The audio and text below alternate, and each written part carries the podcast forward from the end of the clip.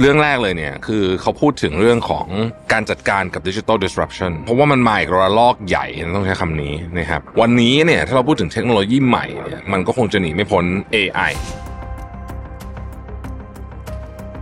มันมีความกังวลในหลากหลายมิติ สิ่งที่มันน่ากลัวก็คือว่ามันจะมาเปลี่ยนความคิดของมนุษย์ผ่านการ generate content นะฮะ ซึ่งอีกหน่อยเราคงไม่รู้แล้วว่าคนทำหรือว่า AI ทำสามารถพลิกผลการเลือกตั้งได้ สามารถทำลายคนคนหนึ่งหรือว่าสร้างคนคนหนึ่งขึ้นมาได้สร้างพักขึ้นมาได้ เปลี่ยนคอสของความเชื่อของคนทั้งประเทศได้นะเขาบอกว่าตอนที่เรารู้ว่าระเบิดปรมาณูมันอันตรายขนาดไหน สิ่งที่มนุษย์ทำก็คือว่าเราก็จำกัดและควบคุม สำหรับ AI มันก็ควรจะต้องถูกทำอะไรคล้ายๆแบบนั้นเหมือนกัน ตอนนี้เนี่ยมันแทบจะไม่มีการควบคุมเลย ตอนนี้เราตื่นเต้นแหละกับการมาถึงของ AI นะ แต่ว่าในอีกมุมหนึ่งเนี่ยความน่าเป็นห่วงของมันในเชิงความเสี่ยงต่อมนุษยชาติต้องใช้คำนี้เลยเนี่ยนะครับ ไม่เบาทีเดียว Mission to the Moon Podcast Continue with your mission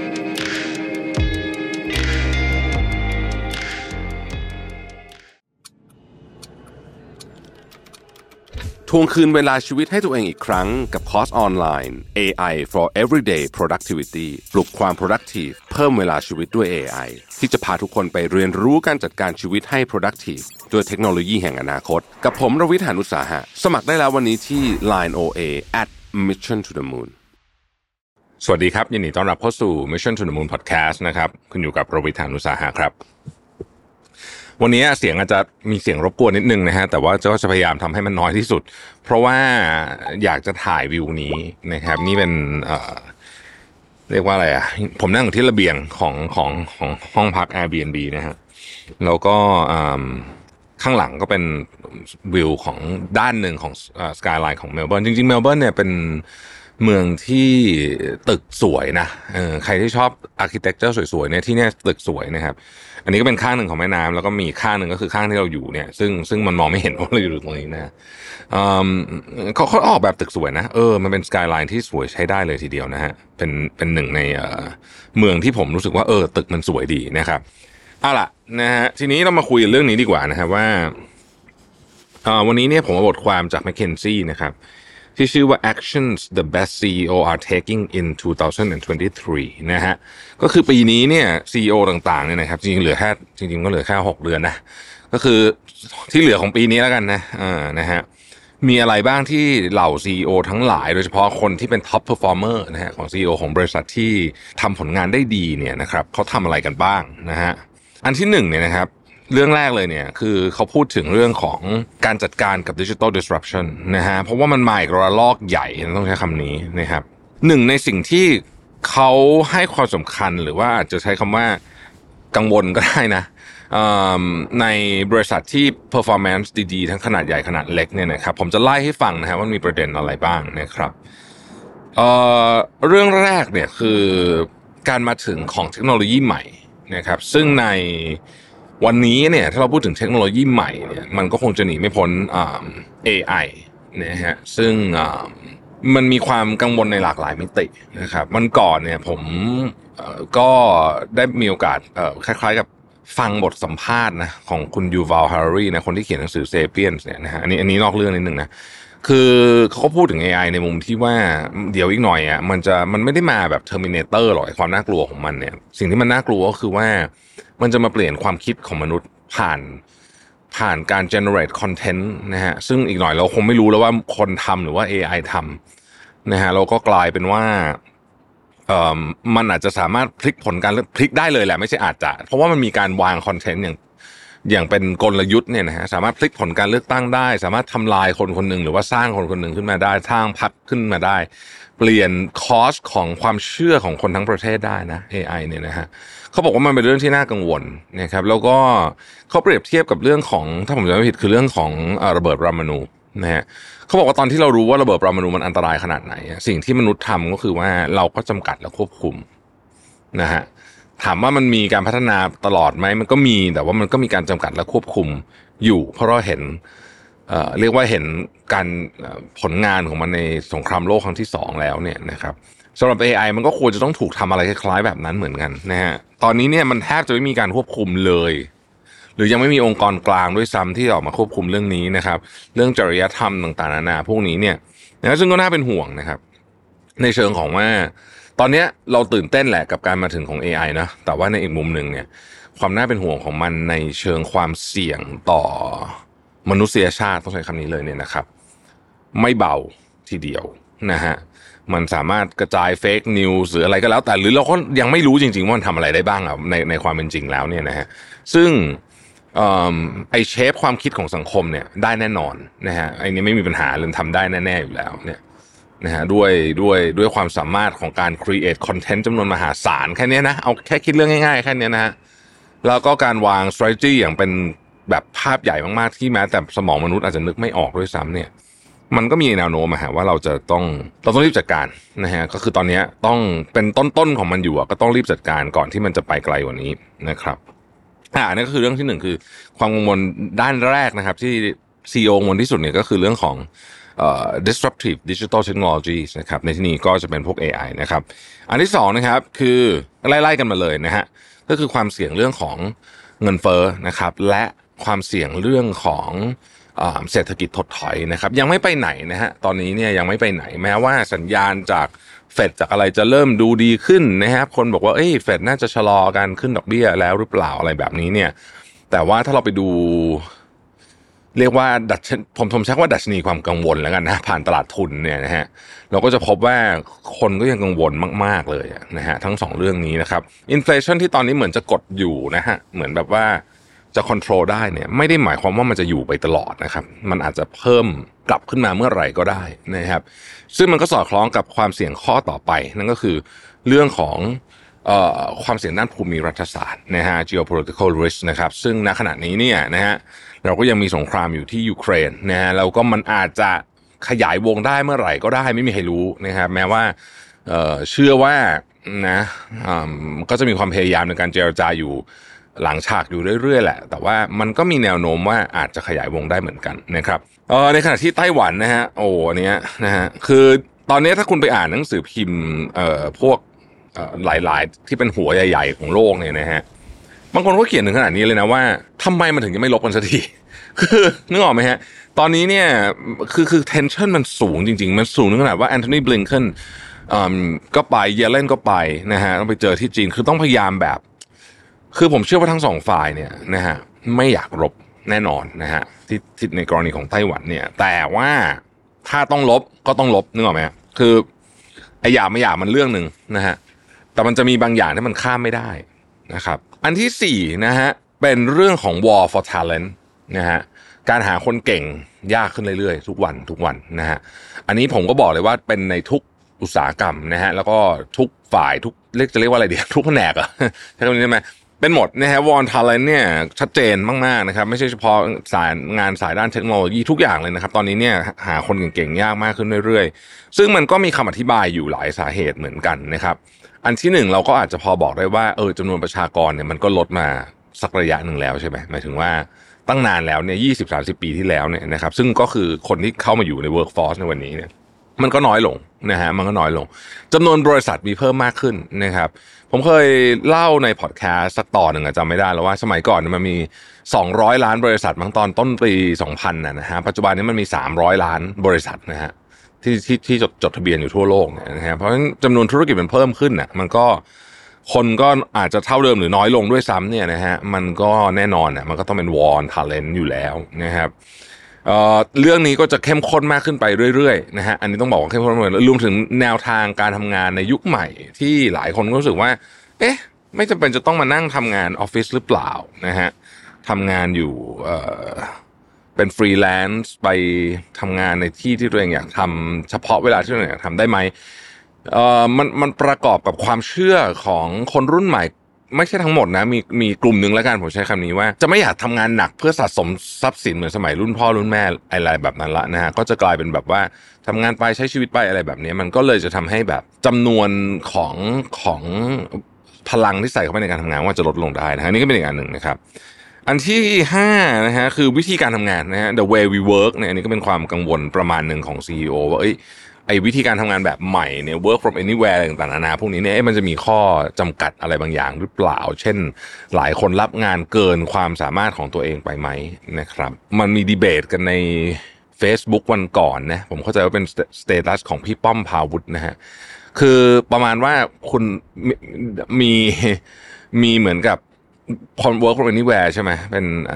ก็เลยเป็นพนักงานประจำหลายบริษัทเป็นพนักงานประจำนะครับเน้นนะคือถ้าเกิด work from anywhere เป็นพนักงานประจำที่หนึ่งแล้วฟรีแลนซ์ไอ้แบบนี้ผมคิดว่าไม่มีปัญหาเราใครๆก็ทำกันทั้งนั้น แต่ว่าเป็นพนักงานประจำหลายบริษัทเนี่ยตอนนี้ก็เริ่มมีคำถามว่าเฮ้ยมันทำได้หรือเปล่า คือสมัยก่อนเนี่ยมันไม่มีคำถามนี้เลยถูกไหมเพราะว่าทุกคนมาออฟฟิศยังไงคุณก็ต้องอยู่ที่ คือคือคุณจะไปทำงานสองที่พร้อมกันมันไม่ได้อยู่แล้วถูกไหมครับ นอกจากคนละเวลา แต่ตอนนี้มันกลายเป็นเวลาซ้อนกันด้วย มันก็เลยมีดีเบตขึ้นมาเหมือนกันว่ายังไงคือปัญหาตอนนี้ก็คือว่าคุณภาพงานมันดรอปแล้วไม่ใช่อะไรหรอกนะฮะคือถ้าเกิดว่าคุณภาพงานมันได้อยู่เหมือนเดิมนะฮะแล้วผมคิดว่าคุณเป็นพนักงานประจำสองบริษัทนะสมมตินะสมมตินะอ่าก็พอได้แหละมั้งนะฮะคิดว่านะฮะแต่ว่านี่เขาบอกว่ามีถึงสองสามบริษัทก็มีนะเป็นพนักงานประจำนะฮะแล้วก็ไม่ก็คือไม่ต้องไปที่ไหนเลยใช่ไหมก็ทำงานที่บ้านแต่ประเด็นคือคุณภาพงานมันไม่ได้นะอะอันนี้ก็เป็นอีกอันหนึ่งนะครับ อันต่อไปซึ่งเป็นความกังวลที่มีน้ำหนักเพิ่มขึ้นมาทุกปีทุกปีก็คือเรื่องของ climate change นะฮะอันนี้แน่นอนอยู่แล้วนะครับหลังจากนั้นก็จะเป็นเรื่องพวกข้อต่อๆไปก็จะเบาลงนะฮะเป็นเรื่อง supply chain disruption นะฮะแล้วก็อีกอันนึงนะผมน่าสนใจนะฮะว่าความคาดหวังของสังคมที่มีสูงขึ้นต่อบริษัทเอกชนว่าจะต้องทำอะไรสักอย่างหรือใช้คำว่าอะไร stand for something ต้องต้องมีจุดยืน นะฮะโดยเฉพาะเรื่องการเมืองนะฮะซึ่งพอมันมีอย่างนี้ปุ๊บเนี่ย มันก็หลายคนเขาก็กังวลนะว่าเออให้ถ้าเกิดแสดงจุดยืนมากเกินไปจะเป็นยังไงหรือเปล่านะครับ แล้วก็เรื่องของความเหลื่อมล้ำในเชิงอ่าในอันนี้เนี่ยพูดถึงเรื่องในในในเชิงที่ทำงานในเศรษฐกิจอยู่นะนะฮะความเหลื่อมล้ำประเภทที่เอ่อ ผู้หญิงยังได้รับค่าจ้างน้อยกว่าผู้ชายอะไรพวกนี้เนี่ยนะฮะก็ก็เป็นความกังวลเหมือนกันนะครับแล้วก็เรื่องอ่าต่อต่อไปก็พวกเว็บสามบล็อกเชนต่างๆนะพวกนี้นะครับดังนั้นเนี่ยเอ่อตอนนี้เนี่ยอ่าแอคชั่นแรกที่ CEO ตอนนี้ทำเลยนะฮะอันที่หนึ่งก็คือว่าเอ่อไปลองใช้หรือว่าลอง develop กลยุทธ์ในการใช้พวก AI ต่างๆนะครับ ซึ่งหลายหลายบริษัทก็เริ่มใช้แล้วแล้วก็รู้สึกว่าเฮ้ยมันเพิ่ม ROI ไว้นะฮะเนี่ยมีการเพิ่ม ROI ได้สูงสุดถึงประมาณ 27-20%นะครับข้อที่สองที่คนกังวลเนี่ยก็คือเรื่องของ Cyber Security นะฮะอันนี้เป็น CEO หลายคนก็เริ่มให้ความสำคัญกับเรื่องนี้มากขึ้นนะครับสมัยก่อนเนี่ยก็อาจจะเหมือนกับคล้าย ๆ กับว่าจ้างเอาซอร์สมาแล้วก็ให้ดูไปหรืออะไรอย่างเงี้ยหรือก็ให้แผนก เทคดูแลไปอะไรแบบนี้แต่ตอนนี้ Cyber Security เนี่ยมันมันอันตรายมากขึ้นนะครับ แล้วก็ล่าสุดเนี่ยนะฮะเจมี่เดมอนซีอของเอ่อ JP Morgan เนี่ยนะฮะก็บอกว่าตอนนี้ปีปีต่อจากนี้เนี่ยนะฮะจะใช้เงินหลายพันล้านเหรียญสหรัฐนะฮะหลายพันล้านเหรียญสหรัฐในการที่จะจัดการเรื่องของอินฟราสตรักเจอร์ที่เกี่ยวข้องกับเรื่อง Cyber Security ทั้งหลายนะครับ แล้วไม่เท่านั้นนะฮะ คือจะใช้เงินจำนวนมากในการเทรนพนักงานด้วย เพราะว่าหลายครั้งที่เกิด เรียกว่าเกิด breach นะเกิด breach เนี่ยนะฮะเอ่อมันก็มาจากตัวพนักงานเองนี่แหละ มันไม่ใช่ระบบซะทีเดียวนะครับ ก็เป็นไปได้ อีกอันอันสุดท้ายคือเรื่องของเอ่อ automating work นะครับเอ่อ CEO ของ Morgan Stanley นะฮะขออภัยนะฮะเสียงรบกวนมันเยอะนิดหนึ่งอ๋อมันเป็นเฮลิคอปเตอร์นะชมเมืองเนี่ยอยู่ ขึ้นไปตรงนี้เนี่ยนะฮะ CEO ของ Morgan Stanley คุณเจมส์กอร์แมนเนี่ยนะฮะก็บอกว่าเราก็จะลงทุนนะครับในการใช้พวก tech ในการ automate งานต่างๆ มากขึ้นอย่างมโหฬารเลยทีเดียวในช่วง 3-4 ปีต่อจากนี้นะครับ ไม่ใช่เฉพาะบริษัทที่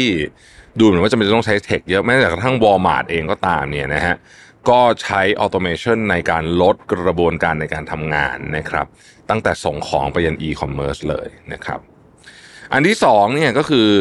เรื่องที่เกี่ยวข้องกับความเสี่ยงด้าน inflation และความเสี่ยงทางเศรษฐกิจนะครับใน research ที่เอ่อ McKinsey เขาทำเนี่ยนะฮะเหล่าบรรดา CEO ทั้งหลายเนี่ยก็จะโฟกัสอยู่สองสาอย่างหนึ่งนะฮะคือลด operating expense อืมนะฮะลด operating expense นะครับยกตัวอย่างเช่นนะฮะคุณแมรี่บาร่าซึ่งเป็น CEO ของ General Motors เนี่ยนะครับก็บอกว่า เอ้ยตอนนี้เนี่ยมันจำเป็นจะต้องลดคนนะ เขาโฟกัสที่จะตัดลดคนในตำแหน่งที่เป็น high executive level นะฮะคือตำแหน่งผู้บริหารระดับสูงเนี่ยถึง 500ตำแหน่ง เยอะนะ เยอะเยอะนะครับ แล้วก็จะไปพิจารณาหลายเรื่องนะครับ ในการ negotiate ต่างๆ เรื่องเกี่ยวกับ supply chain ไปขอคุยเรื่องราคาใหม่นะครับ ไปดูเรื่องของการทำให้ภาษีเนี่ยมัน max อัลติมัมที่สุดนะครับ แล้วก็การลงทุนต่างๆ จะชะลอไปก่อนนะฮะ แล้วก็เพิ่ม productivity ของพนักงานนะครับ Amgen CEO นะฮะโรเบิร์ตแบรดเวย์เนี่ยบอกว่าตอนนี้เขาอะก็จะใช้หลายอย่างรวมๆกันนะครับในการที่จะตัด operating expense นะครับแล้วก็ต้องบอกว่าจะทำให้บริษัทเนี่ยมีไขมันน้อยที่สุดก็คือ lean นะฮะ lean ที่สุดนั่นเองนะครับอันที่สองครับออกแบบ product และ service ใหม่นะฮะอันนี้เนี่ยยกตัวอย่างเช่น Shiseido นะครับ Shiseido เอ่อก็ CEO ก็บอกนะฮะบอกว่าตอนนี้เนี่ยเรียกว่า จะเปลี่ยนจากการคือ Shiseido จะเป็นบริษัทที่ค่อนข้าง conservative ที่ผ่านมานะฮะก็จะเปลี่ยนจากการเล่น defense ไปเป็น offense แล้วนะฮะเพราะฉะนั้นเนี่ยก็จะมีการลงทุนในธุรกิจใหม่ๆ ที่คาดว่าน่าจะเป็นอนาคตมากขึ้นนะครับ CEO ของ Adobe ก็เหมือนกันนะฮะก็คือว่าเขาบอกว่าตอนนี้เนี่ยเราก็จะ redesign product ให้กับลูกค้าโดยเฉพาะลูกค้าเดิมนะ ทำยังไงก็ได้ให้มันเพิ่ม value กับลูกค้าเดิมได้นะครับอีกการหนึ่งที่ไม่ทำไม่ได้เลยนะฮะก็คือว่าการเขาใช้ว่า reassess strategic และ economic assumption ก็คือการมานั่งดูจริง ๆ ว่าไอ้สมมติฐานเดิมที่เราคิดไว้เนี่ยนะฮะมันยัง work อยู่หรือเปล่านะครับเขาบอกว่าตอนนี้เนี่ยหลายอันเนี่ยสมมติฐานเนี่ยมันไม่มันไม่มันไม่ work ละนะครับเพราะฉะนั้นเนี่ยก็จะต้องมานั่งพิจารณาเรื่องนี้กันอย่างจริงจังนะครับ CEO เกือบทุกคนพูดเหมือนกันหมดว่า ตอนนี้สิ่งที่ต้องทำคือหนึ่ง act early คือต้องทำเร็วเรื่องนี้นะฮะเรื่องเรื่อง cost เนี่ยต้องทำเร็วนะฮะทำเร็วในการตัดต้นทุนนะครับ แล้วก็รักษา balance sheet ให้ดีที่สุดเท่าที่จะทำได้นะฮะเพราะไม่รู้หรอกว่าอะไรจะเกิดขึ้นในอนาคตข้างหน้า แต่ต้องทำให้เราแข็งแกร่งที่สุดนะครับไม่ว่าอะไรจะเกิดขึ้นในอนาคตข้างหน้าถ้าสมมติธุรกิจมันเศรษฐกิจมันแย่ลง เราก็อยู่ได้ เศรษฐกิจมันดี เราก็พร้อมจะ springboard เพราะเราแข็งแรง นะครับเรื่องสุดท้ายนะฮะคือเรื่องของ geopolitical risk เมื่อกี้ครับซึ่งเป็นข้อ concern อันใหญ่นะฮะตอนนี้ก็สองสามจุดของโลกนะครับ รัสเซียจีนนะฮะต่างๆ พวกนี้นะฮะข่าวว่าทำไง อันที่หนึ่งเนี่ยก็บอกว่าเรื่องสำคัญที่สุดนะฮะคือเรื่อง supply chain supply chain และ supplier นะครับ ก็คือมันจะใช้แบบยุทธวิธีเดิมไม่ได้ละเพราะว่า เรารู้แล้วว่ามันตอนนี้มันมีความเสี่ยงมันเยอะนะครับ เพราะฉะนั้นตอนนี้เราจะเริ่มเห็นว่าจะมีการกระจายความเสี่ยงในเชิงฐานการผลิตอะไรพวกนี้เนี่ย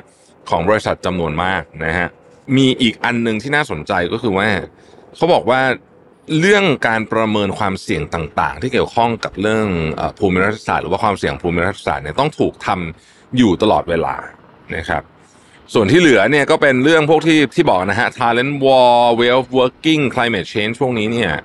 ก็มันก็ไปตามตามที่มันต้องไปอะนะฮะก็ต้องมานั่ง reassess strategy กันใหม่นะครับ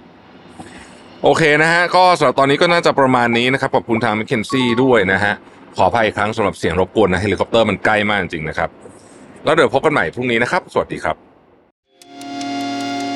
Mission to the Moon Podcast Continue with your mission